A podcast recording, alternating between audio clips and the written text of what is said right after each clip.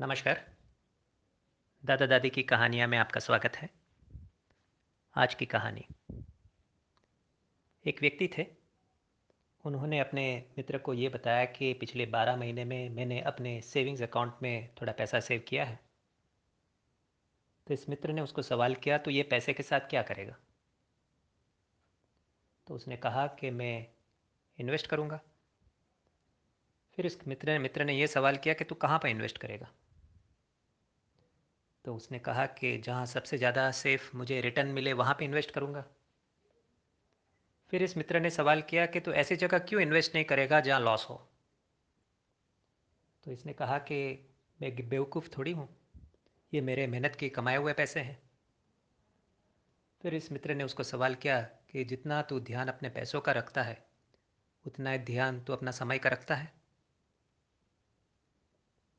इस कहानी से भावार्थ क्या निकला?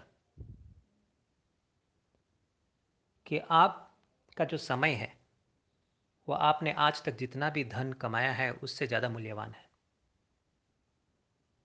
कि जो धन आपने आज तक कमाया है, अगर वो कोई कारण से आपने घुमा दिया तो वापस कमा पाएँगे। मगर जो मूडी रूप आपके पास समय है, वो एक बार गया तो गया।